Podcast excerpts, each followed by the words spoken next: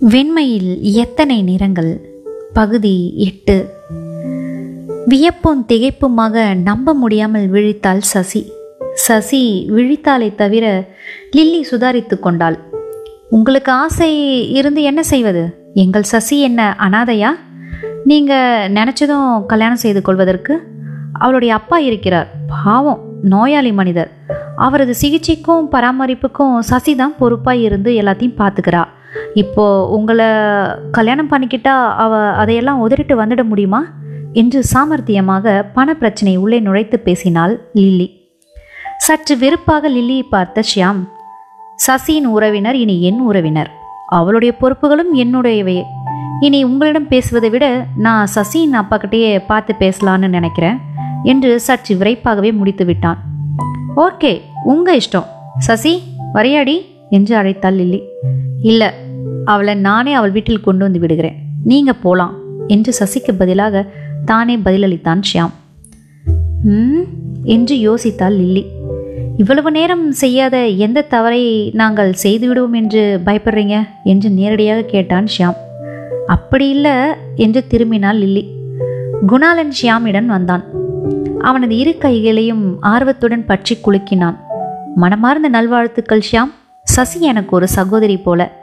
நீங்கள் இருவரும் நெடுங்கால மகிழ்ச்சியோடு வாழ வேண்டும் என்று வாழ்த்தினான். நன்றி குணாலன் என்றான் ஷியாம் அமைதியுடன். இருவரும் புறப்பட்டுச் சென்று கார் ஓசை மறையும் மட்டும் சசி எதுவுமே பேசவில்லை. ஷியாம் சொன்ன நெஞ்சு நிறைய ஆசையில் அவளுக்கு நம்பிக்கை பிறக்கவே இல்லை.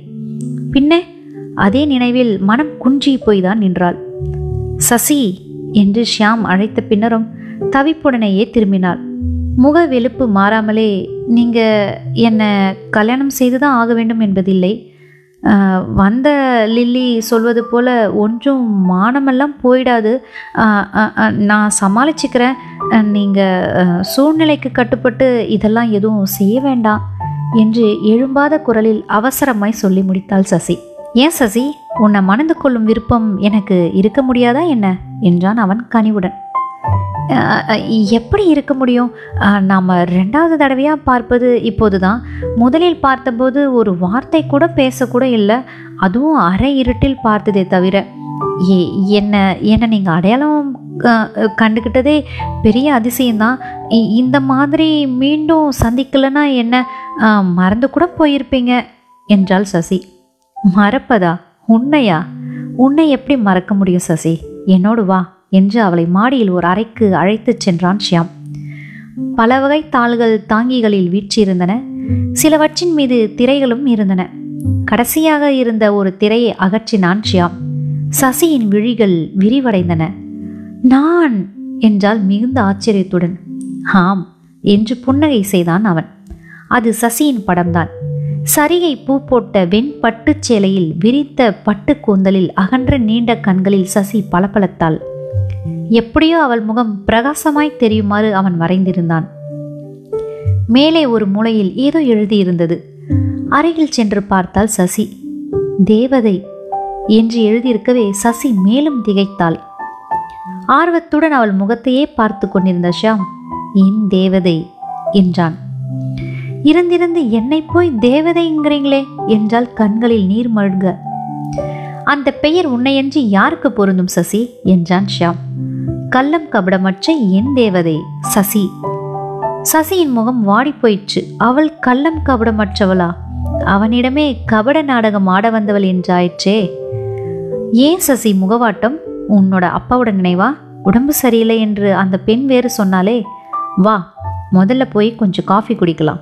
பிறகு நான் என்னோட கார் டயரில் வேற காட்சி இல்லையே நீ ரெஸ்ட் எடு. நான் போய் ஏதாவது ஏற்பாடு செஞ்சுட்டு வரேன் என்று கிளம்பினான் அவன்.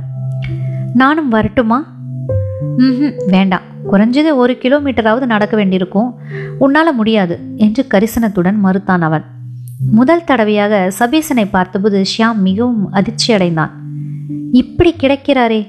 சரியாக டாக்டர்கிட்ட பார்க்கலையா? ஸ்பெஷலிஸ்ட்டுக்கிட்ட காட்டினீங்களா? என்றான் ஷியாம். டாக்டர்கள் சொன்ன சிகிச்சை பற்றி சசி கூறவும் குன்னூர் தானே? சேர்த்து விடுவோம். நாம் கோயம்புத்தூர் பிரான்ச்சை செக் பண்ண சொல்லும் போதெல்லாம் அப்படியே மாமாவையும் பா என்று சற்று நிறுத்தி சிரித்துவிட்டு உன் அப்பாவையும் அப்படியே பார்த்துவிட்டு வரலாம் என்று சொன்னான். ஷியாம் சென்ற பிறகு வெகு நேரம் சசிக்கு மனது நிலைப்படவே இல்லை. நல்லவன் இளைஞன் அழகன் இத்தனைக்கும் மேல் இப்போதைக்கு அத்தியாவசியமான பணத்தை பெட்டி பெட்டியாக வைத்திருப்பவன். அவன் விரும்பி அவளை மணக்க வருகிறான் என்றால் சசி ஆனந்தத்தால் துள்ளி குதிக்க வேண்டும். ஆனால் முடியவில்லை. பல் வலி போல நெஞ்சுக்குள் ஒரு பகுதியில் முணுமுணுவென்று வலித்து கொண்டே இருந்தது. அவனை ஏமாற்றி மிரட்டி பணம் பறிக்க திட்டம் போட்டு செயலாக்கவும் தொடங்கியதை அவளால் மறக்க முடியவில்லை. என்ன என்ன கடுகு மலையாகி மனதை வாட்டியது.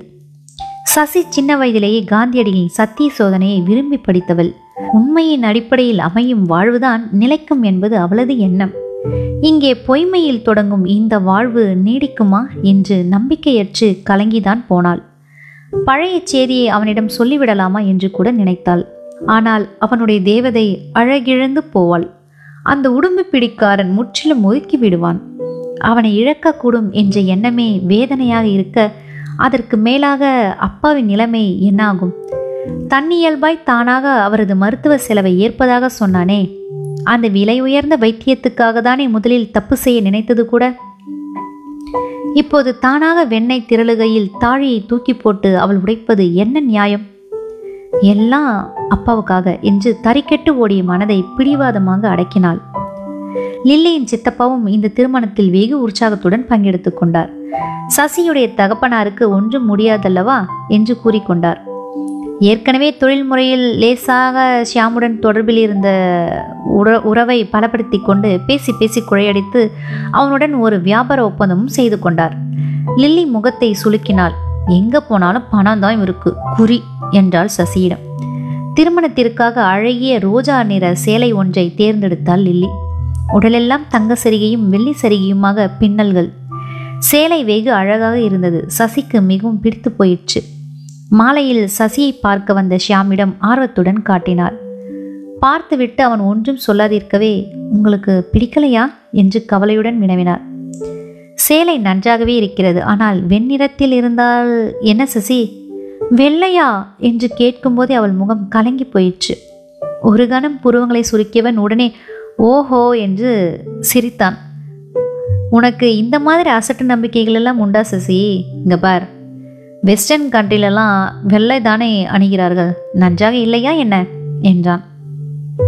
அவன் சிரிப்பதை தன்னை மறந்து பார்த்திருந்தாள் சசி. பிறகு இருக்கிறார்கள். நாளொரு விவாகரத்தும் பொழுதொரு செப்பரேஷனுமாக என்று சொல்லி வரும்போதே பேச்சு தவறு என்று தோன்றிவிட்டது அவளுக்கு.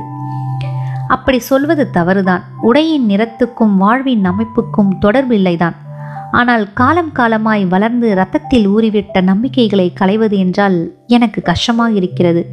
தயவு செய்து வெண்ணிற சிலைகள் எனக்கு வேண்டாம் என்றால் கொஞ்சலாக. அவன் முகம் உடனே கனிந்தது. உனக்கு பிரியம் இல்லாத எதையும் நீ செய்ய தேவையில்லை சசி. உன் உடையின் நிறம் எதுவானாலும் உன் உள்ளம் வெள்ளை. அதிலும் மாசு மறுவற்ற வெண்மை என்பது எனக்கு தெரியும் சசி. அந்த ஒரு நிறம் எனக்கு போதுமே என்றான். உங்கள் வெண்மையே ஏழு நிறங்களின் சேர்க்கைதானே ஷியாம்? மனிதனும் அதை போலதான் அவனிடமும் பல பல வண்ணங்கள் என்றாள் சசி ஒரு அவசரத்துடன். எப்படி? என்றான் அவன் புன்னகையுடன். வந்து அது வந்து கோபப்படும்போது கோபப்படும் போது சிகப்பு அப்புறம் காதலில் இளஞ்சிவப்பு கருணையில் பச்சை மயக்கத்தில் மஞ்சள் என்றெல்லாம் பல வண்ணங்கள் என்றாள் சசி. ஆனால் உன் பேச்சுப்படி வைத்துக்கொண்டாலும் ஏழு நிறங்களுமே தத்தமது தனித்தன்மை என்பதை விடுவித்து தூய்மை பெற்று இணையும் போதுதானே வெண்மை என்றாகிறது. அதுபோலவே மனிதனிடமும் தப்புகள் எல்லாம் மறைந்து நல்ல குணங்கள் மிகுந்து தூய்மை பெறுகிற போதுதான் உன் மனம் போல் வெள்ளை மனமாகிவிடும் என்றான் வெற்றி முருளுடன் ஷியாம் சசிக்கு சுருக்கென்றது நான் ஒன்றும் தப்பு தவறுகளை செய்வதறியாத உத்தமி இல்லை ஷியாம். எத்தனை எத்தனையோ குற்றம் குறைகளுடைய ஆயிரம் ஆயிரமான சாதாரண பெண்களில் ஒருத்திதான். அப்படிப்பட்ட ஆயிரம் ஆயிரம் சாதாரண பெண்கள் எல்லாரும் தன்னை விட்டால் உத்தமியே கிடையாது என்பார்கள். உன்னுடைய பேச்சே உன் தூய்மையை காட்டுகிறதே சசி. நீ என்னதான் சொன்னாலும் நீ என் தேவதையே தான் என்று பிடிவாதத்துடன் கூறினான் ஷியாம். பிறகு வருங்கால மாமனாரின் உடல்நிலை பற்றி விசாரித்தான். அவள் இப்போதைய தீவிர சிகிச்சையினால் கொஞ்சம் பரவாயில்லை என்றாள். இன்னமும் நாளை நாள்தான். பிறகு குன்னூரின் சூழ்நிலையில் அவர் நன்றாகவே ஆகிவிடுவார். பாரேன் என்றான் ஷியாம் அவளுக்கு ஆறுதலாக. நீங்கள் அப்பாவுக்காக செய்வதெல்லாம் நான் எந்த வகையில் ஈடுகட்டப் போறேனோ என்றால் சசி நன்றியுடன். என் தேவதைக்கு இந்த சின்ன உதவி செய்ய வாய்ப்பு கிடைத்ததற்காக நான் தான் நன்றி செலுத்த வேண்டும் என்று முறுவலித்து விட்டு போனான் அவன். தேவதை தேவதை என்கிறானே இவனிடம் உண்மையை மறைத்து ஏமாற்றுகிறேனே என்று உள்ளுக்குள் புகைந்தாள் சசி. லில்லியிடம் சொல்லவும் செய்தாள். கொஞ்சம் கூட சந்தேகப்படாமல் இப்படி நம்புகிறாரே லில்லி. நம் பொய்களை கூட ஒரு அணு குறையாமல் முழுக்க முழுக்க நம்புகிறாரே. இந்த நம்பிக்கை என்னை சுட்டு பொசுக்குவது போல இருக்கிறது என்று சொல்லி சொல்லி மாய்ந்தாள். பைத்தியம் போல உளராதடி சசி. அவர் நம்பினால் நல்லது தானே அது இது என்று தூண்டி துருவாமல் இருக்கிறாரே என்று நான் சந்தோஷப்பட்டு கொண்டு இருக்கிறேன் நீ என்னடானா அதுக்கு மூக்கால் அழற. அவர் சந்தேகப்பட வேண்டும் துளைத்து வளைத்து கேட்க வேண்டும் நீ மாட்டிக்கிட்டு விழிக்க வேணுங்கிறியா? என்று புரிந்து தள்ளினாள் லில்லி. ஐயோ அது இல்லையடி. இப்படி நம்புகிறவரை ஏமாற்றுகிறேனே என்று வேதனையாக இருக்கிறது என்றாள் சசி. ஓஹோ அப்படின்னா ஒன்று செய்ய. சசி நேராக ஷாம்கிட்ட போய் எல்லாம் நடந்தது எல்லாத்தையும் பிட்டு பிட்டு வச்சுட்டு வந்துடு என்று இரக்கம் இல்லாமல் சொன்னாள் லிலி என்னடி நீ கொஞ்சமும் புரியாமல் பேசுறியே? என்று குறைபட்டாள் சசி. ஓடி வந்து தோழியின் தோலை சேர்த்து அணைத்து கொண்டாள் லில்லி.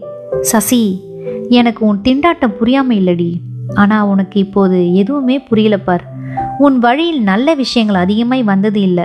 வந்திருக்கும் ஒன்றையும் அனுபவிக்காம ஏதேதோ குருட்டு எண்ணங்களில் வீணாக்குகிறாயே என்பதுதான் எனக்கு எரிச்சலாக இருக்கிறது. ஒரு நம்புகிறவரை ஏமாற்றுவது வருத்தமாக இருக்கிறது என்கிறாய். கஷ்டம்தான் ஒப்புக்கொள்கிறேன். ஆனால் பரிகாரமில்லாத ஒன்றை நினைத்து வருத்தப்படுவதால் யாருக்கு என்ன லாபம்? மேலும் நீ சொல்லிவிடுவதால் மட்டும் ஷியாம் மகிழ்ந்து விடப் போகிறாரா? வேதனைப்படுவார். முன்னையும் விட பெண்களை அதிகமாக வெறுப்பார். மேலும் உன் அப்பா நிலை என்னாகும்? ஏன்? நீதான் என்ன செய்வாய்? ஏய் எனக்கு தெரியாது என்று நினைக்காதே. ஷியாம் உன் மனதில் குடியேறிவிட்டார் என்பது நன்றாகவே எனக்கு தெரியும். இப்போது அவரையும் வேதனைப்படுத்தி உன்னையும் வரித்து கொள்ளு போகிறாயா? அதைவிட இந்த தவறுக்கு ஈடு செய்வதற்காக காலம் முழுமையும் அவருக்கு மகிழ்ச்சி அளிக்க உறுதி செய்து கொண்டால் என்ன? அதை விட்டு செல்லாத ஊருக்கு ஓராயிரம் வழிகளை எண்ணி எண்ணி பார்த்து ஒன்றும் சரியில்லையே என்று சோர்வானேன். என்று பெரிய சொற்பொழிவை ஆட்சி முடித்தாள் லில்லி. சற்று யோசித்துவிட்டு நீ சொல்கிறதும் சரியாக தான் படுது லில்லி. ஆனா என்று இழுத்தாள் சசி. படுவதோடு நிறுத்து. ஆனால விடு என்றாள் லில்லி மகிழ்ச்சியோடு. ஆ லில்லி அதான் சரி. இனி அவருடைய ஆனந்தத்தையே என் வாழ்வின் முக்கியமான குறிக்கோளை கருதி செயல்பட போகிறேன் அவருக்கு மகிழ்ச்சி அளிப்பதில் நான் ஊதுபத்தியாக எரிந்து மறைந்தாலும் சரிதான் என்றாள் சசி உறுதியோடு. சபாஷ் என்று கைத்தட்டினாள் லில்லி. சசிக்கும் ஷியாமிற்கும் திருமணம் நடந்ததா? சசி உண்மையை ஷியாமிடம் கூறினாளா? என்ன நடந்திருக்கும்? தொடர்ந்து கேளுங்க. வெண்மையில் எத்தனை நிறங்கள் நன்றி.